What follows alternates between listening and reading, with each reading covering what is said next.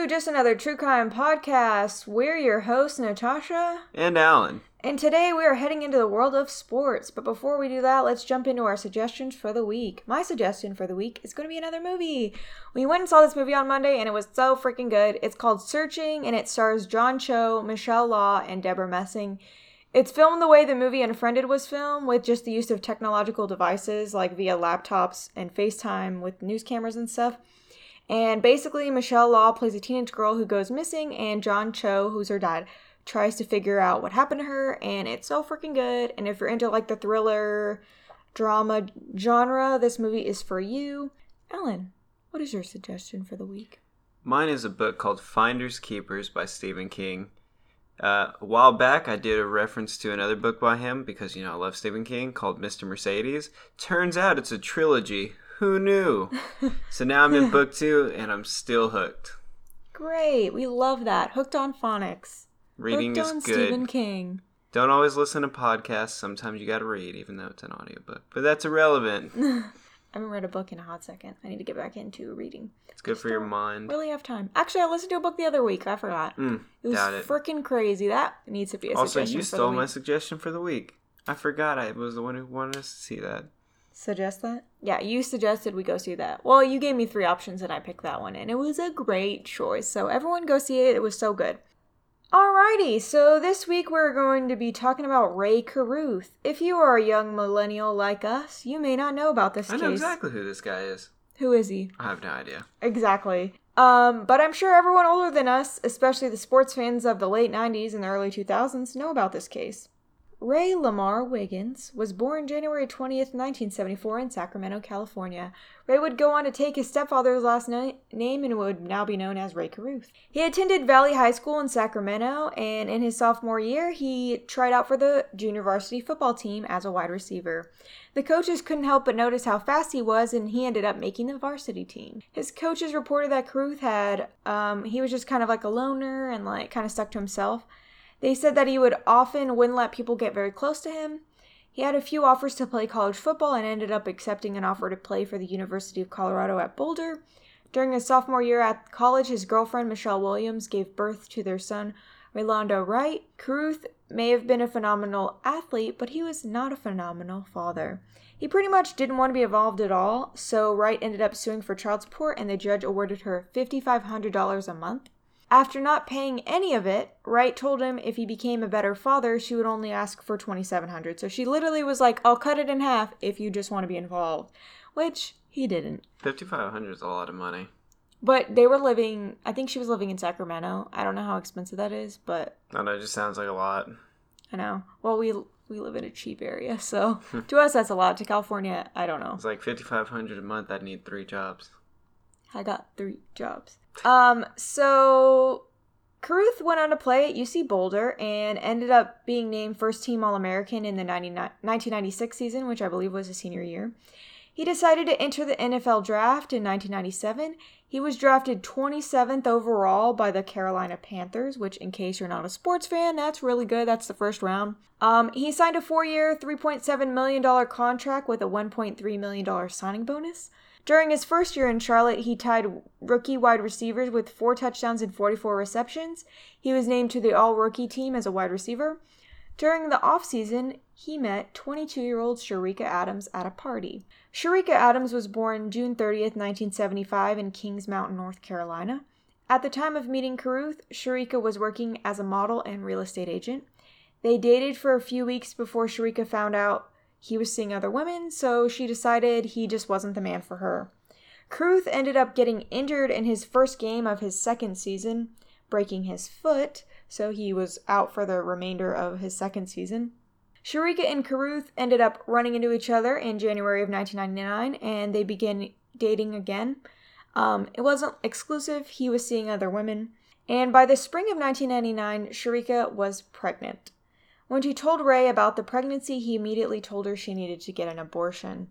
Cherica refused, and the couple broke up. The summer went by, and the 1999 football season started with Ray returning after his broken foot injury. He still had a sprained ankle that he suffered through the half of the season with, so he wasn't playing his best, but you know, he's back in the football game. In October of 1999, Cherica and Rae began seeing each other again, but it still wasn't very good. Cherica had really, loved the fact that she was pregnant. She would take a lot of belly pics, because she was stunning.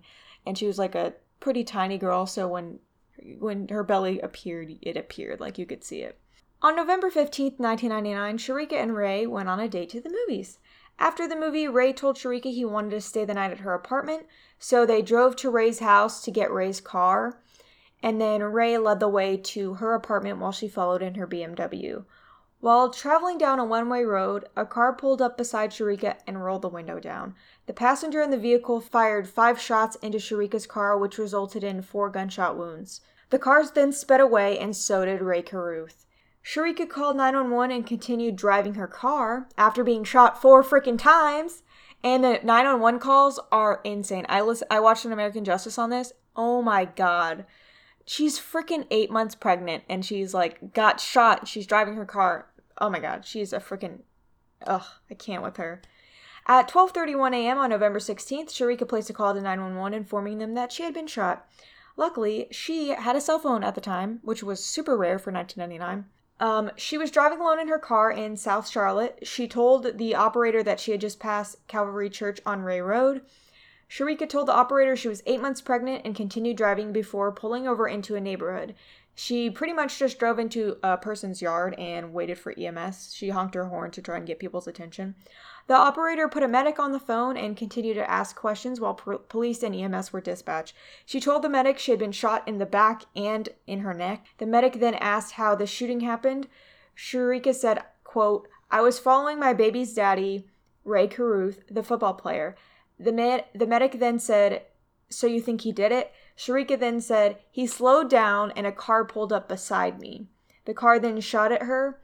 And as Cherica struggled to hang on, the medic continued to ask her questions as to how she got shot. She told them that Carruth left the scene as soon as she got shot. The ambulance initially passed Cherica, but eventually found her and took her to the hospital. And at the time of her arrival, she was still able to talk. But then she had to go into emergency C-section surgery to get the baby out. The baby survived the surgery, but was in critical condition. He had suffered, it was a boy. He suffered blood loss and brain damage due to lack of oxygen, due to 4 freaking bullet holes. Cherica then went into surgery for herself, and they performed surgery on her, and she survived her surgery and woke up an hour after surgery and began writing notes to the nurses. So she had a mouth tube in, so she couldn't speak. Her mother was there, and the nurses were asking her questions, and she began writing notes, and they asked her what happened, and she, wrote down, "I was following Rae. He slowed down, so I had to slow down. A car pulled up on my left, shot into my car, and they all left." And they asked, "Who do you think did it?" And she wrote Rae. So pretty much she basically reiterated what she had said in the 911 call. After writing the notes to the nurses, Cherica fell asleep and slipped into a coma. Meanwhile, Rae finally showed up to the hospital after about 2 hours. He sat on the floor in the waiting room and never asked about Cherica or the baby. Eventually, he was confronted by Cherica's mother, Sandra, who had been present when Cherica was writing the notes to the nurses. So she, knew he was up to something. And she was like, "What the fuck, dude?" Actually, she would never say that. She's, a very nice Jesus woman. She's wonderful. No, she's wonderful. She's in this whole American Justice. She's, literally the best. She's an angel. Hospital staff let Rae see the baby, who was in an incubator in the NICU, and Rae began crying at the sight of him. Carruth asked someone to take a picture of the baby because he figured he would never see him again. Suspicious as fuck. Investigators announced to the public what had happened, and they kind of hinted that Rae Carruth was a suspect, but didn't really, indicate he was, the #1 suspect, because they were holding the fact that they had the 911 calls and the notes back so that it wasn't, super known. So investigators began looking into Ray's phone calls, and they found some suspicious activity. Rae had called 24-year-old Michael Kennedy. Michael Kennedy was a known drug dealer. Investigators also found phone calls to 39-year-old Van Brett Watkins. Watkins was an ex-con with an extensive criminal history, including violence against women. Carruth refused to make a statement to Charlotte PD. Unfortunately for him, Watkins was not as tight-lipped. On Thanksgiving Day, 1999... while Cherica Adams was laying in a coma, Watkins confessed to being the triggerman in the attempted murder of Cherica Adams. Watkins also admitted that he had been hired by Rae Carruth to do the job. Watkins said he had met Carruth in the spring of 1999, and he had been hired by him to do some odd jobs around his house. And at some point, Carruth had found out about Watkins' criminal history and the fact that he'd been to prison. And in June of 1999, Watkins said Carruth mentioned that Cherica was pregnant. He said that he had asked her to get an abortion and she had refused. He told Watkins that he had already had one child he was paying child support on and didn't want another, which is fucking insane because... I mean, he's the one putting his dick in there, so... Also, he's fucking rich as shit, so... Back to my previous comment where I was like, oh, $5,500. All right, now it's a lot more feasible. Because you're fucking loaded. Yeah, in college, like, that's a lot. College, you're a college athlete. You're not getting paid shit. That's kind of rough. As an NFL pro... Write them checks, boy, or put on a goddamn condom. So anyway... So initially, Carruth told Watkins he would pay him $3,000 to beat up Cherica and cause a miscarriage, which is just horrible. Watkins demanded a small deposit to, like, pretty much let him know that he was serious. ATM records prove that Rae Carruth went to an ATM near his house and made 2 withdrawals to a total amount of $300, so like 10%. Watkins did not have a problem doing that, but he never went through with it. As the months went on, Carruth suggested that Watkins could just kill her instead. I put could just kill her instead, like killer, not kill her. Gosh, I'm stupid. He told him he would pay him $6,000 to kill her, double the price. $6,000. This dude is fucking a millionaire. He's so frugal. He's like goodwilling this shit. He's not, you know, going to his level. He's just literally like, the cheapest millionaire on the earth. $6,000, bro. He's like Walmart bargain shopping for this shit. For real, and you get what you pay for. Because Watkins freaking confessed all this, so... Yeah, if he'd have spent, I don't know, maybe $10,000 more, probably would have had this problem. According to Watkins, Carruth said he could go over to her house, have sex with her, walk out of the room, and let Watkins in the house. He then could leave the house, and Watkins could come in and murder her. Watkins put off doing anything all summer long. He then said that Carruth began threatening him. He said that Carruth told him he had connections in California, because that's where he was from, and that they could take care of him if he didn't do it. Watkins told police that if Carruth didn't have a problem murdering his own unborn child, he obviously wouldn't have a problem having him killed, so he kind of felt obligated. Watkins said on the night of the shooting, he was called to Carruth's home where he met up with Michael Kennedy and Stanley Abraham. He had briefly met both of them, but Kennedy was specifically picked by Rae Carruth. Carruth told him he was going to take Cherica to a movie and he would call them when it was over. Carruth called Kennedy when the movie was over and told him the plan. Watkins said that they began following Cherica after she left Carruth's house, heading towards her own apartment. He said Kennedy was driving the car, he was in the passenger seat, and Abraham was in the back seat. Once they were on a deserted stretch of road, Carruth called Kennedy and told him it was time. Carruth then slowed down, which forced Cherica to slow down. Watkins, Kennedy, and Abraham then pulled up to Cherica, and Watkins began shooting. Watkins said he shot once, and then 4 more times in succession, boom, boom, boom, boom. They then fled the scene. Police arrested Rae Carruth later that day and charged him with conspiracy to commit murder, attempted murder, and shooting into an occupied dwelling. Abraham and Kennedy were arrested later that day as well. Rae was released 10 days later after posting a $3 million bond with the condition that he was not to leave the city of Charlotte and that if Cherica or the baby died, he was to turn himself in. By early December, the baby's condition was improving, but unfortunately on December 14, 1999, Cherica Adams died from total organ failure. Carruth's bond was instantly revoked as the judge had ordered. Police went to locate him, but he was nowhere to be found. He was located 30 hours later at a, what is that, a hotel called? Western Union? No, that's a bank. What's the one with the Western in it? Best Western. Best Western. He was located at a Best Western in Western Tennessee, hiding in the trunk of a car with a thing of food and a bottle to relieve himself in. What? I don't know what his plan was, if he was just going to lay in this trunk forever. I don't know.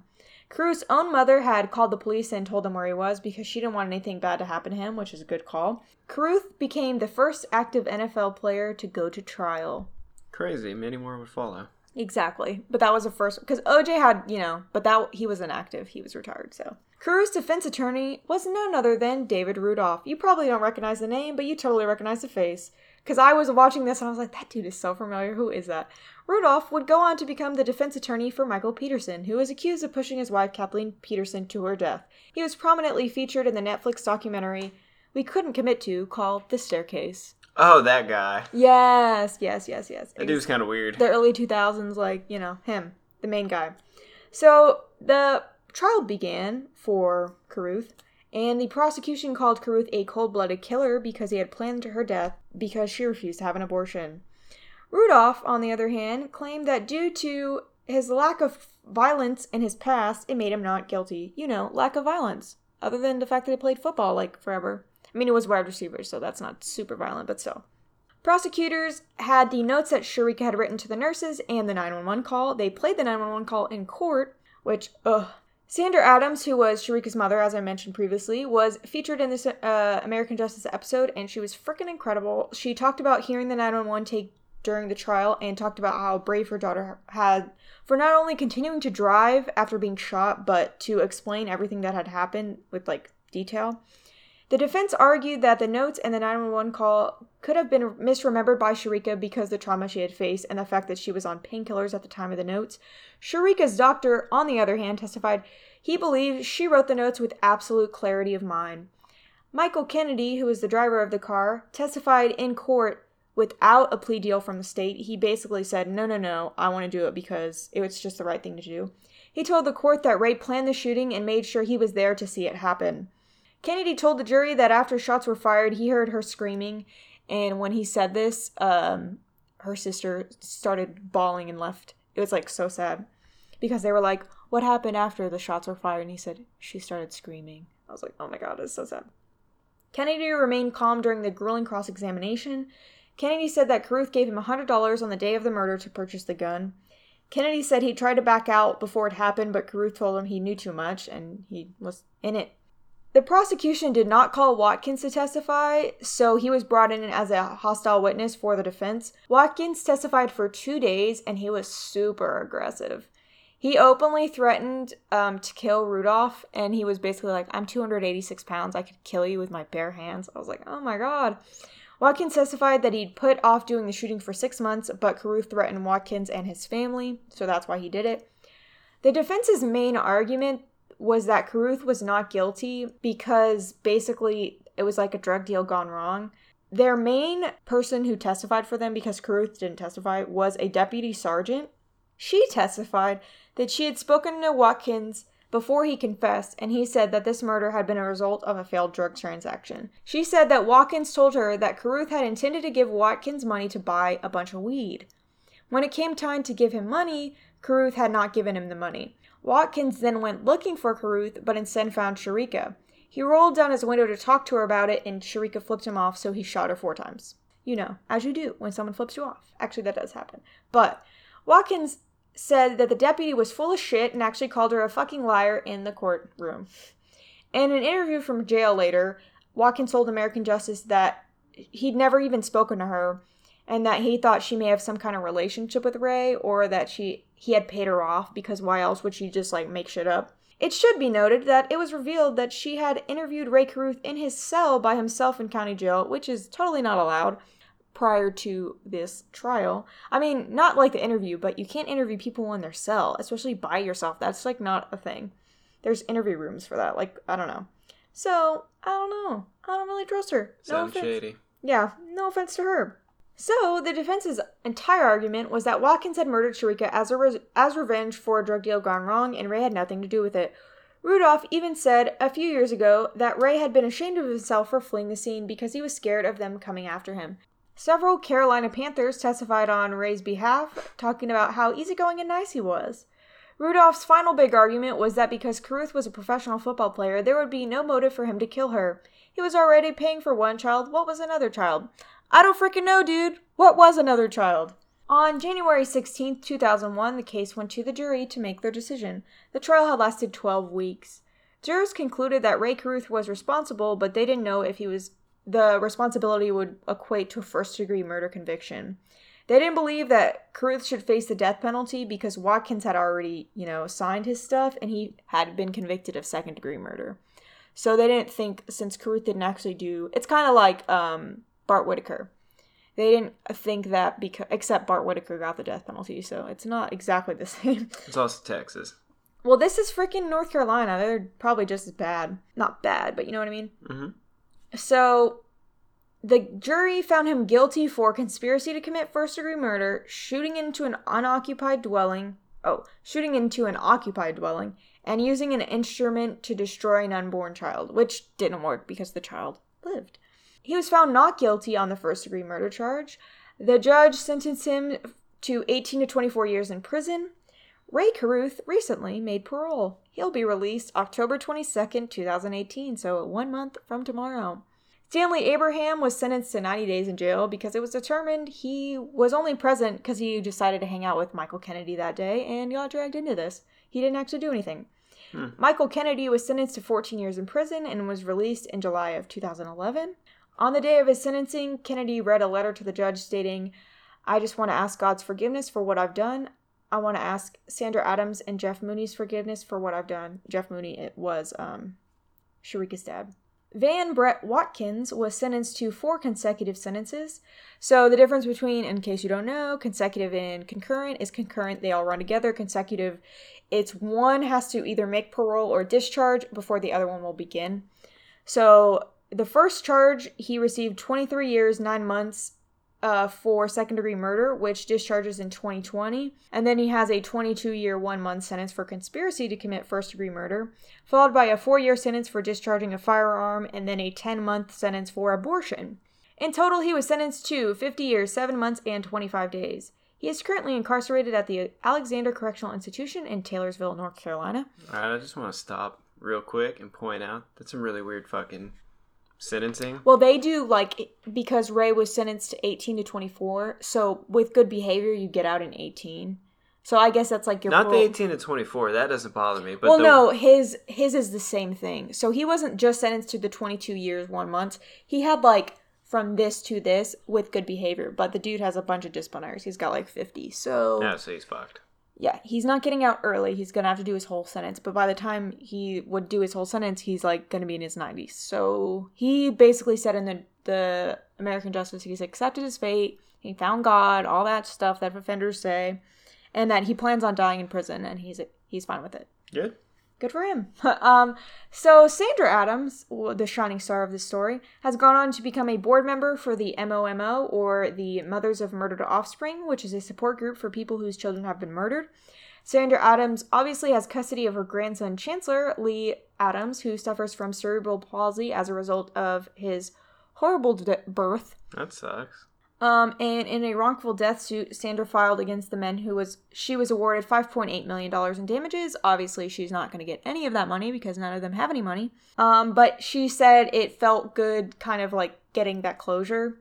Sandra has forgiven everyone involved in her daughter's murder, including Rae. In recent months, with the news of Ray's upcoming release, he has been questioned on whether or not he plans to seek custody of his 18-year-old son, Chancellor, because of his cerebral palsy. Originally, he had penned a really long letter thanking Sandra for taking such great care of Chancellor, but Rae said he let Chancellor down the last 18 years by not being there for him. He also said that if he could go back to 1999 and change things, he would. He said that he has long since accepted his life as a social pariah, but in a follow-up letter released in March of this year, Rae said that he would not be seeking a relationship with Chancellor and, quote, "For all involved or invested in this ordeal, my fucking God, please calm down. I will no longer be pursuing a relationship with Chancellor or Miss Adams. I promise to leave them be, which I see now is in everyone's best interest." He called it a fucking ordeal. Are you fucking kidding me? Secondly, you never want a relationship with your child to begin with, so... That's why this all fucking started, asshole. So, this is a pretty sad story there, but there is a bit of a touching side. Chancellor and Sandra were living in a home not fit for their lives. When John Embry heard of their story, he realized he could help. So John Embry was actually a former UC Boulder football coach who had actually coached Rae Carruth during his college years. Embry is now an assistant head coach for the San Francisco 49ers. And through his nonprofit organization, he raised $150,000 for Sandra and Chancellor. They bought a new home with the money and installed a chairlift in case Chancellor ever needed to go up the stairs. But he's got a downstairs bedroom, which is great.